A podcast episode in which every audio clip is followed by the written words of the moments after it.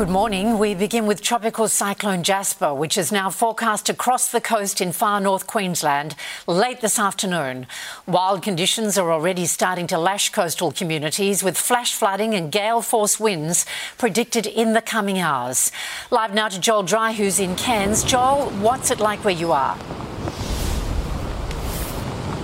Uh, and good morning. It's pretty wild and woolly, but let me tell you, this has actually been a pretty good result, and I'll explain why. Overnight, Cyclone Jasper slowed its progress a little bit. It was due to get here about midday today, now not forecast to cross the coast until about 6 pm. And what that has done is it meant it's not as close to this morning's high tide, which arrived at 9:30 local time. So the storm surge threat has diminished somewhat. Where we are here in Machans Beach, there are a number of properties that were under an extreme risk of being inundated by that storm surge. But because of the later arrival of Jasper, they are now looking like being in the clear. When it gets to the coast, it will be at a category two level. So that will bring with it winds of over 130 kilometres an hour. Still a large amount of risk associated with this weather pattern when it does finally make landfall in about six or so hours' time. Nonetheless, the locals are prepared and don't seem all that concerned it's blowing a bit and we're getting a bit of a wet bum, but that's about it. So it's big, but it's not big. Yep. But probably it probably will get bigger. Are you locals? Yeah.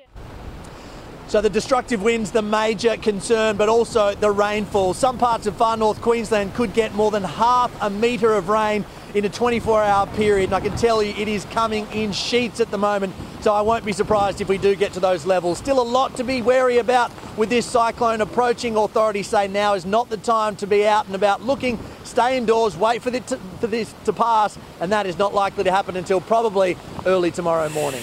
All right, thank you very much for the advice, Joel Dry in Cairns. Thank you. Let's go now to 7 News meteorologist Tony Auden with the latest on the weather system. Good morning. Well, we are starting to see Cyclone Jasper turn west and head towards the Queensland coast at the moment. Uh, checking on the latest forecast track, expect Jasper to move close to the coast, making landfall somewhere around late afternoon and into the evening, and there is still time for him to re-intensify, potentially back up to Category 2. Checking on the likely impacts, wind gusts could peak still up to 140 kilometres an hour uh, near that coastal crossing location through the course of the afternoon and early evening. Rain has started picking up offshore through through the morning on the radar here and is just starting to affect these land areas. We can expect more of that heavy rain through the afternoon, evening, overnight, then eventually easing through the day tomorrow as Jasper pushes further inland. But we do still have that risk of very dangerous flash flooding and potentially some flooding across many of these river catchments. And flood watches are current across a large area here right across northern Queensland. It looks like we've escaped the worst with this morning's high tide in terms of storm surge, but with onshore winds lingering off the tail end of Jasper into tomorrow. We do need to watch for this uh, high tide. That's expected at 10 10 a.m. in Cairns tomorrow morning. So still some very severe weather on the way through the course of the afternoon and tonight. We do need to keep on top of any changes. Thanks, Tony. Australia's mid-year economic update shows the nation's finances are undergoing a significant turnaround, but there's no room for any extra help for struggling families. Live to Canberra and political reporter Rob Scott. Rob, run us through these numbers. And not a lot of surprises in this, I've got to say. The headline, though, is that deficits and debt are now a lot lower over the next four years than forecast in the May budget. So for this financial year, the deficit is $1.1 billion, a $12.8 billion improvement. That's due mostly to the government banking 92% of the tax windfalls it's receiving, thanks to uh, a strong jobs market and booming commodity prices. Labor's also identified another $10 billion or so in savings and spending reprioritisation Americans as a result, debt is now expected to peak lower at 35% of GDP in 2028, helping to avoid $145 billion in interest costs over the next 12 years.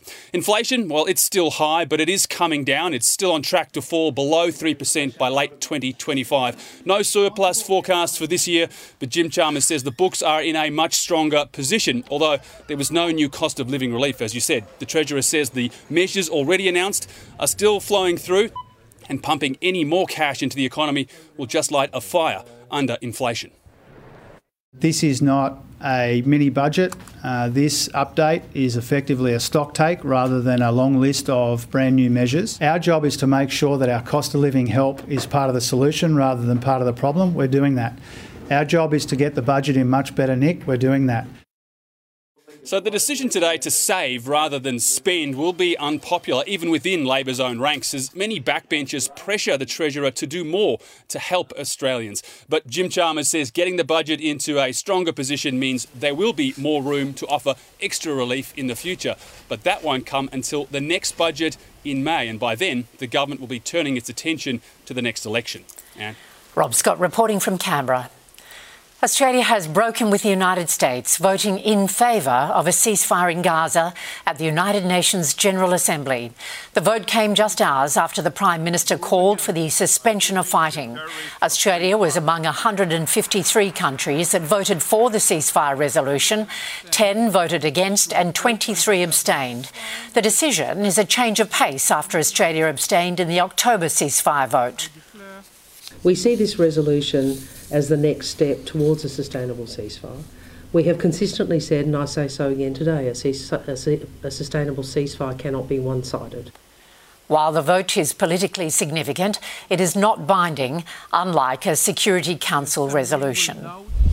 An Australian cross party delegation is visiting Israel. The trip is being led by Shadow Foreign Affairs Minister Simon Birmingham and Labor MP Josh Burns. The group has visited a kibbutz that was attacked by Hamas fighters on October 7. They'll also hold meetings with senior Israeli officials. Singer Jimmy Barnes is undergoing open heart surgery today. The 67 year old says he received the bad news yesterday and will be out of action for a while. He says a bacterial infection he's been battling for the past two weeks has spread to his heart. The infection is in a heart valve that was replaced several years ago. Today's surgery will likely see that valve replaced.